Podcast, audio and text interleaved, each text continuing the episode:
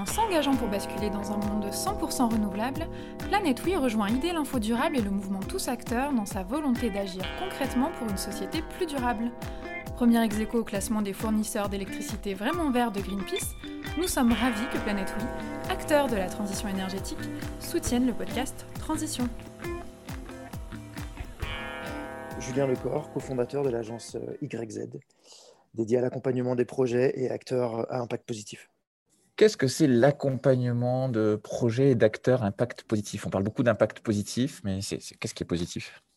On parle beaucoup d'impact positif et effectivement, comme tous les mots à la mode, euh, il y a un peu à boire et à manger dedans, c'est un petit peu, peu fourre-tout. Nous, la définition euh, qu'on donne, derrière l'impact positif, on regroupe des acteurs qui sont soit sur de la transition énergétique, sur de la réduction d'impacts environnementaux, sur des missions à impact sociétal positif. Donc il y, y, a beaucoup de choses.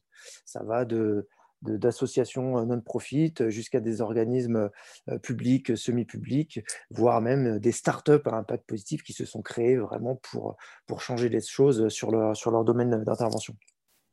Et nous, en tant qu'agence de branding, agence de communication, on est là pour accompagner ces, pour accompagner ces acteurs dans la réussite de leur projet. Vous avez fait ça depuis combien de temps? Et expliquez-nous un peu votre parcours avant de travailler dans cette agence.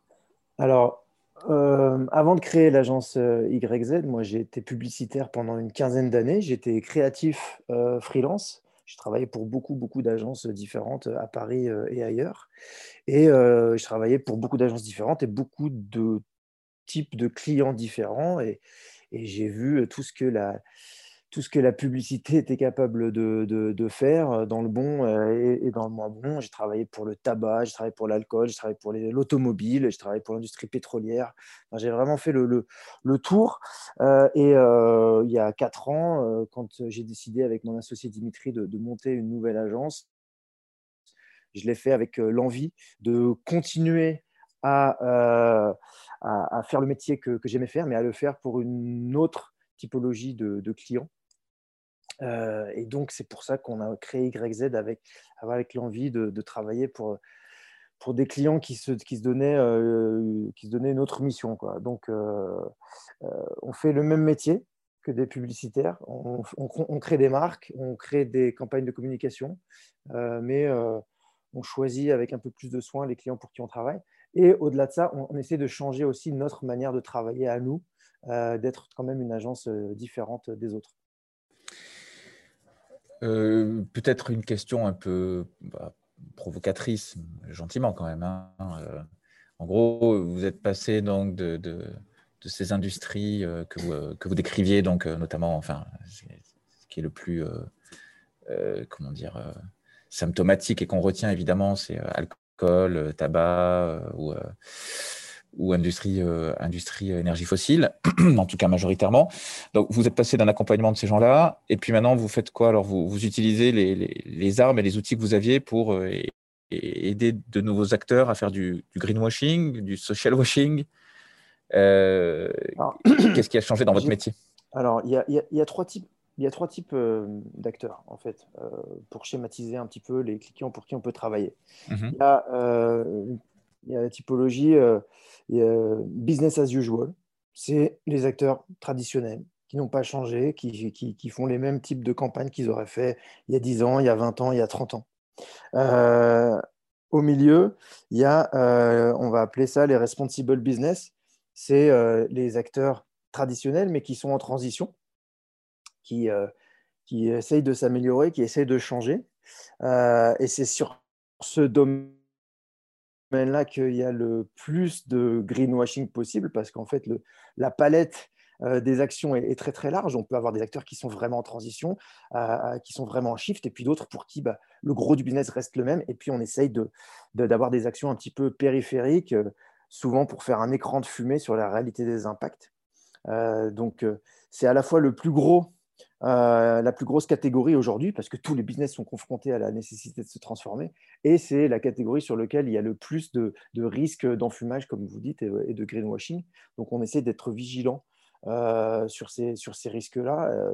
je ne prétends pas avoir la réponse parfaite à ces sujets. C'est des sujets qui sont, compliqués et les critères évoluent de jour en jour, donc c'est assez difficile de se positionner. Et puis après, il y a la troisième catégorie de clients qu'on va appeler les régénératifs business.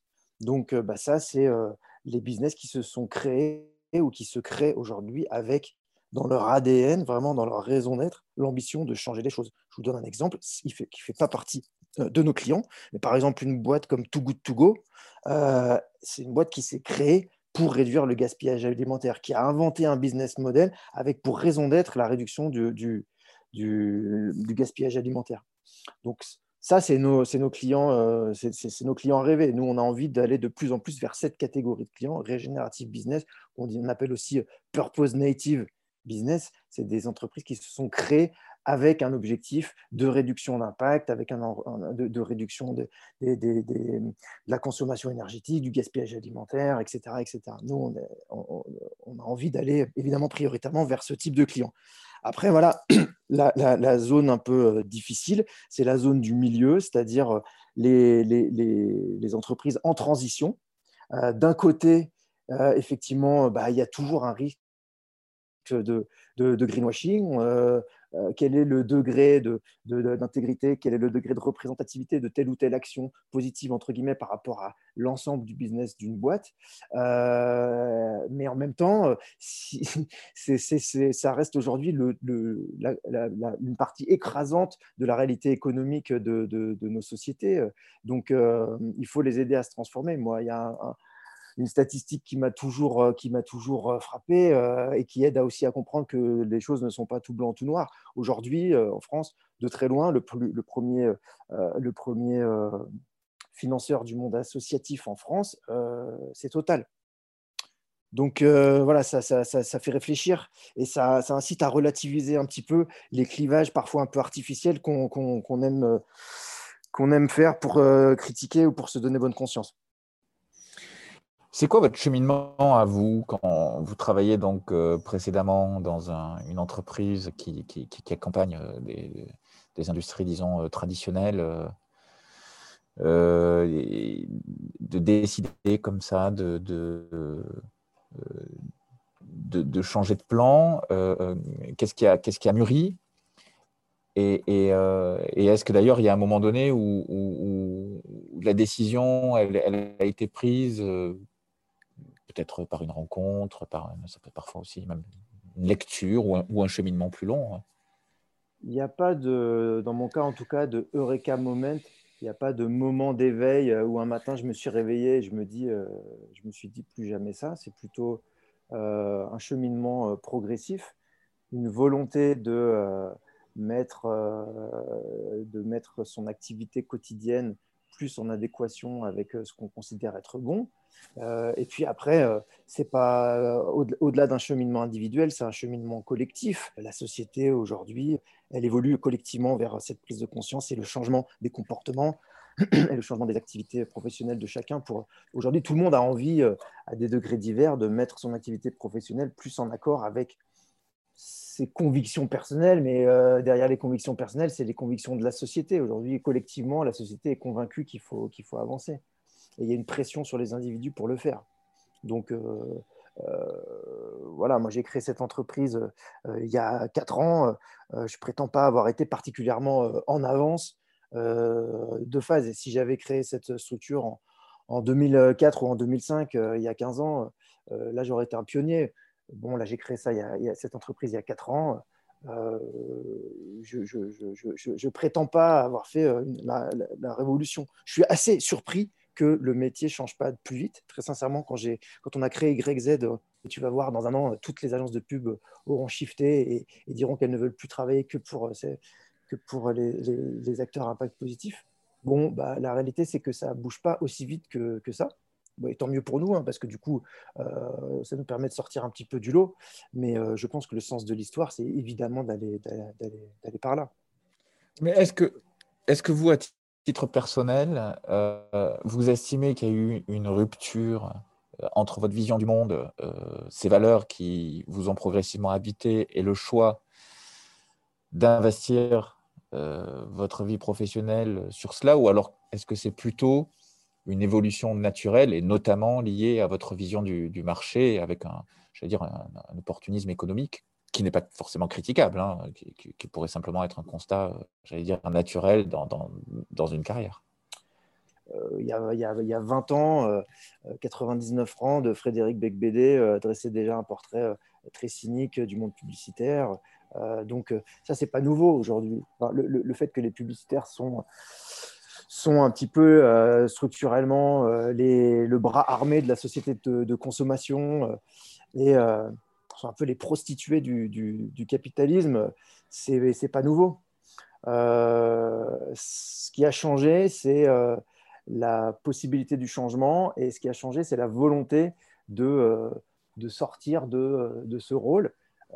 il y a 20 ans, bah, c'est déjà le greenwashing à l'heure et l'idée que la publicité a toujours été là pour promouvoir un monde meilleur, entre guillemets. On ne sait jamais vraiment ce qu'il y a derrière ce monde meilleur, mais on vend toujours évidemment du mieux, quel que soit, le, quest que soit ce qu'on met derrière ce, mieux.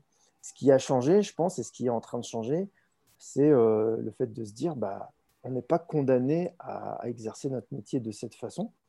Euh, on, peut, euh, on, peut mettre, on peut mettre nos compétences, nos talents, euh, toute la richesse euh, qu'il y a quand même dans les métiers de la publicité, qui est, une richesse de métiers très très riche, avec beaucoup de créativité, avec beaucoup d'intelligence. On peut mettre ces ressources-là au service de la transition. Et je pense que c'est ça qui a changé. Mais il ne faut pas se leurrer, hein, encore une fois, euh, il y, a une prise de conscience personnelle, mais c'est aussi une, voilà, une évolution globale. Aujourd'hui, on peut se permettre de faire ce changement-là parce que le monde économique change et parce qu'il y a des nouveaux acteurs qui apparaissent aujourd'hui. Hein. Euh, les, les, les, les, Too Good To Go, euh, il, y a, il y a 10 ans, euh, il n'y en avait pas beaucoup. Aujourd'hui, bah, le monde change dans son ensemble et il y a plein de nouveaux acteurs excitants pour qui on a aussi envie de travailler. Donc, Vous avez le sentiment de, de, de faire votre part aujourd'hui, justement, sur le plan professionnel? Je suis très très loin de faire ma part. je, je fais mon, mon possible.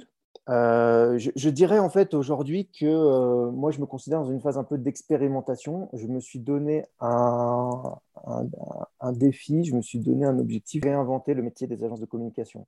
Euh, c'est une vraie question que j'ai. pas encore la réponse. Est-ce qu'on est capable de, rendre de donner un rôle positif à la publicité? En travaillant pour des acteurs à impact positif, en changeant notre manière de faire, je reviendrai dessus euh, tout, à l'heure, ou est-ce que fondamentalement euh, la publicité est condamnée, euh, la publicité est fondamentalement malsaine puisqu'elle est là pour encourager les gens à vendre, elle est là pour créer des besoins artificiels, elle est là pour provoquer les gens à, dépenser de l'argent pour acheter des choses dont ils n'ont pas besoin et qui du coup ont un impact, un impact environnemental en encourageant la surproduction, la pollution? Est-ce que fondamentalement, structurellement, c'est ça la publicité? Et du coup, quel que soit le bout par lequel on prend le, truc, de toute façon, on s'en sortira pas. Dans ce cas-là, il faudra arrêter. Ou est-ce qu'on peut euh, euh, réinventer euh, Est-ce qu'on peut réinventer les choses? Mais, mais ça, c'est intéressant justement.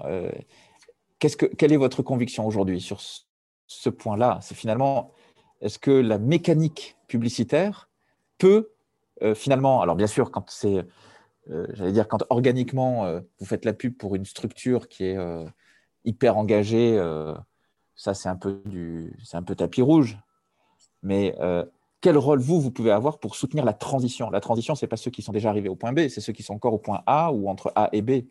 quel peut être le rôle de la pub, justement, selon vous, aujourd'hui, en tout cas dans votre, votre intuition, ou en tout cas empiriquement, à date, hein, ce qui n'est évidemment pas une valeur absolue? Avant, de répondre à cette question, je voudrais, dresser un parallèle avec, euh, avec une autre industrie. Euh, je parlais tout à l'heure de, la comparaison entre les publicitaires et les traders, qui sont les, les, deux méchants, euh, en gros, du système qu'on aimerait abattre. Mais ces questions, on les a aussi dans l'univers dans de la finance. Est-ce que la finance est capable de se réinventer la, comment dire, greed, l'avarice qui soutient le système financier peut être mis au service de la transition? Ou à l'inverse, est-ce que bah non, c'est foutu pour foutu, euh, ça ne marchera jamais et que ce qui va, la seule chose qui va marcher, c'est euh, la déconsommation et la destruction du système capitaliste euh, Ça, c'est deux approches très, très antithétiques. qui sont assez proches des réflexions qu'on a dans le, dans le milieu de la publicité. Est-ce que la publicité peut se transformer ou est-ce qu'elle est à abattre Et de toute manière, à partir du moment où on veut encourager les gens à acheter quelque chose, quelle que soit la chose qu'on veut leur faire acheter, euh, bah, de toute façon, c'est pas bien. Euh, moi, j'ai la réponse à ces questions. Encore une fois, c'est une expérience qu'on fait. On essaye de faire les choses différemment. Euh, mais du coup, je suis désolé, je vais aller. J'ai perdu, le, perdu le fil de la question que vous m'aviez posée. J'ai digressé. Mais c'est mais c'est pas grave. non, ce que ce que je me demandais, c'était si finalement la publicité pouvait, en dehors des cas où elle le soutient des, des, ah des, industries ou des entreprises qui sont qui ont dans leur raison d'être euh, disons, l'impératif écologique, hein, entendu au sens large. Euh, mais est-ce qu'elle peut jouer un rôle dans la transition? Alors, derrière la publicité, il y a la question des marques, en fait. Euh, la publicité, c'est une façon d'exprimer, de communiquer autour des marques. Publicité télévisée, est aujourd'hui euh, largement concurrencée par la publicité sur le digital. La publicité, elle évolue. Euh, et peut-être que dans 5 ans, dans 10 ans, avec les régulations qui vont passer, on n'aura plus d'affiches dans le métro, on n'aura plus d'affiches dans la rue, parce que c'est considéré comme une pollution euh, visuelle et comme une, comme une agression psychologique. mais donc, la publicité, elle peut changer, mais ce qui change beaucoup moins, c'est la question des marques. les gens ils ont besoin, les consommateurs, les citoyens ont besoin d'avoir euh, des, marques, c'est-à-dire des repères euh, de, qualité, de traçabilité, de crédibilité, euh, pour, pour savoir ce qu'ils vont acheter, pour savoir, pour savoir ce qu'ils vont, vers quoi ils vont dépenser leur argent. Euh, et euh, ils vont aller écouter ce que leur disent les labels. Je vais acheter quelque chose parce qu'il y a le label bio dessus, parce qu'il y a le label Rainforest, il y a le label Max Havelaar. Euh, voire, je vais faire confiance à Yuka avec mon app quand je suis dans le supermarché. Mais tout ça, c'est des marques. Yuka, c'est une marque. Ça reste un nom, ça reste un storytelling, un système de valeurs auquel je vais faire confiance pour guider mon acte d'achat. Donc, euh, même si la publicité change, on aura toujours besoin de, marques. Il n'y aurait que dans un monde euh, relocalisé à l'extrême, euh, c'est-à-dire où je vivrais uniquement dans mon petit village dans les Hautes-Alpes et où j'achète mes carottes, si je ne les fais pas pousser moi-même, au type euh, du potager d'à côté. Euh, et puis mes chaises et ma table, je vais la faire faire au type qui Vous faites un peu une caricature de pubard parisien, là, non? Alors, ben, bah, c'est que vous m'écoutez pas très très bien, Valère, dans ce cas-là, parce que ce n'est pas du tout une caricature. En fait, soit je connais les gens à qui j'achète, donc, excusez-moi pour les Hautes-Alpes, j'y suis en ce moment. C'est pour ça que je me permets de, vous parler des Hautes-Alpes, parce que là, je suis à côté de Briançon. Ça sert à ça, les marques. À la base, les marques, elles se sont euh, généralisées euh, à la fin du 19e siècle, à la révolution industrielle, quand les gens ont commencé à envoyer les choses par bateau. Et encore une fois, j'achetais pas euh, ma chaise ou ma table au menuisier d'en face, mais le truc venait de loin. Et du coup, bah, la marque est venue là pour pallier ce, vide. Vous voyez ce que je veux dire? Et ça, ça ne va pas disparaître tout de suite ça ne va pas disparaître tout de suite. Et encore une fois, on le voit avec toute cette émergence de, de, tierces parties, euh, de certification, de labels. Ce sont des marques qui remplacent les marques. Donc, il y aura toujours de la place pour des, des, gens euh, euh, qui savent travailler les marques, qui savent construire des, des histoires et, des, identités visuelles, même si la publicité est attaquée et disparaît. Avec l'expérience que vous avez dans ce domaine, si vous aviez encore plus de liberté, parce que j'imagine que vous euh, naviguez aussi euh, dans un univers de contraintes et de, briefs et d'impératifs et d'histoires de, boîtes et tout ce qui s'ensuit. Tout ça, ce sont des contraintes avec lesquelles vous devez faire. Mais si vous aviez un peu plus de, de liberté, ou en tout cas qu'il y avait un champ des possibles devant vous, comment vous imaginez la pub, la vraie pub de demain, quoi, celle, qui, celle qui est vertueuse, celle qui participe pleinement à la transition écologique? C'est une euh, super question, mais c'est une énorme question à laquelle je n'ai pas la prétention de, répondre, euh, parce que je me pose moi-même plein de questions. Une façon de répondre à cette question serait de dire que euh, les, marques, les émetteurs doivent sensibiliser les citoyens, doivent aider les citoyens à, prendre conscience et à, à, changer leur comportement, etc. Mais je ne suis pas du tout fan en fait de ça. Je suis pas fan de ce, discours-là. par exemple, quand, quand on voit, je vais vous donner un exemple, c'est quelque chose qu'on a beaucoup vu après l'année dernière avec le confinement où les marques n'osaient plus trop parler d'elles-mêmes parce que ça faisait un petit peu tâche et que du coup, euh, le, le, public, le pays traversait un tel traumatisme qu'il fallait plus parler aux gens d'eux-mêmes et, de ce qu'ils traversaient, etc., euh, plutôt d'essayer de vendre quelque chose. Donc, toutes les marques se sont mises à dire nous, ensemble, etc.. Quelle est vraiment la légitimité de JC Deco euh, qui vend des espaces publicitaires toute l'année pour vendre tout n'importe quoi à me donner un conseil à moi en tant que citoyen? Je, là, je ne parle pas en tant que publicitaire, mais en tant que consommateur et que citoyen, je, je, je, suis un peu sceptique par rapport à ça. Donc, je pense que la réponse, ce n'est pas forcément ça. Euh, J'essaie de vous faire une réponse intelligente, mais je ne sais pas, je n'ai pas, la, pas la réponse, pas une baguette magique. C'est tellement incrémental, en fait, euh, si vous voulez, cette évolution-là.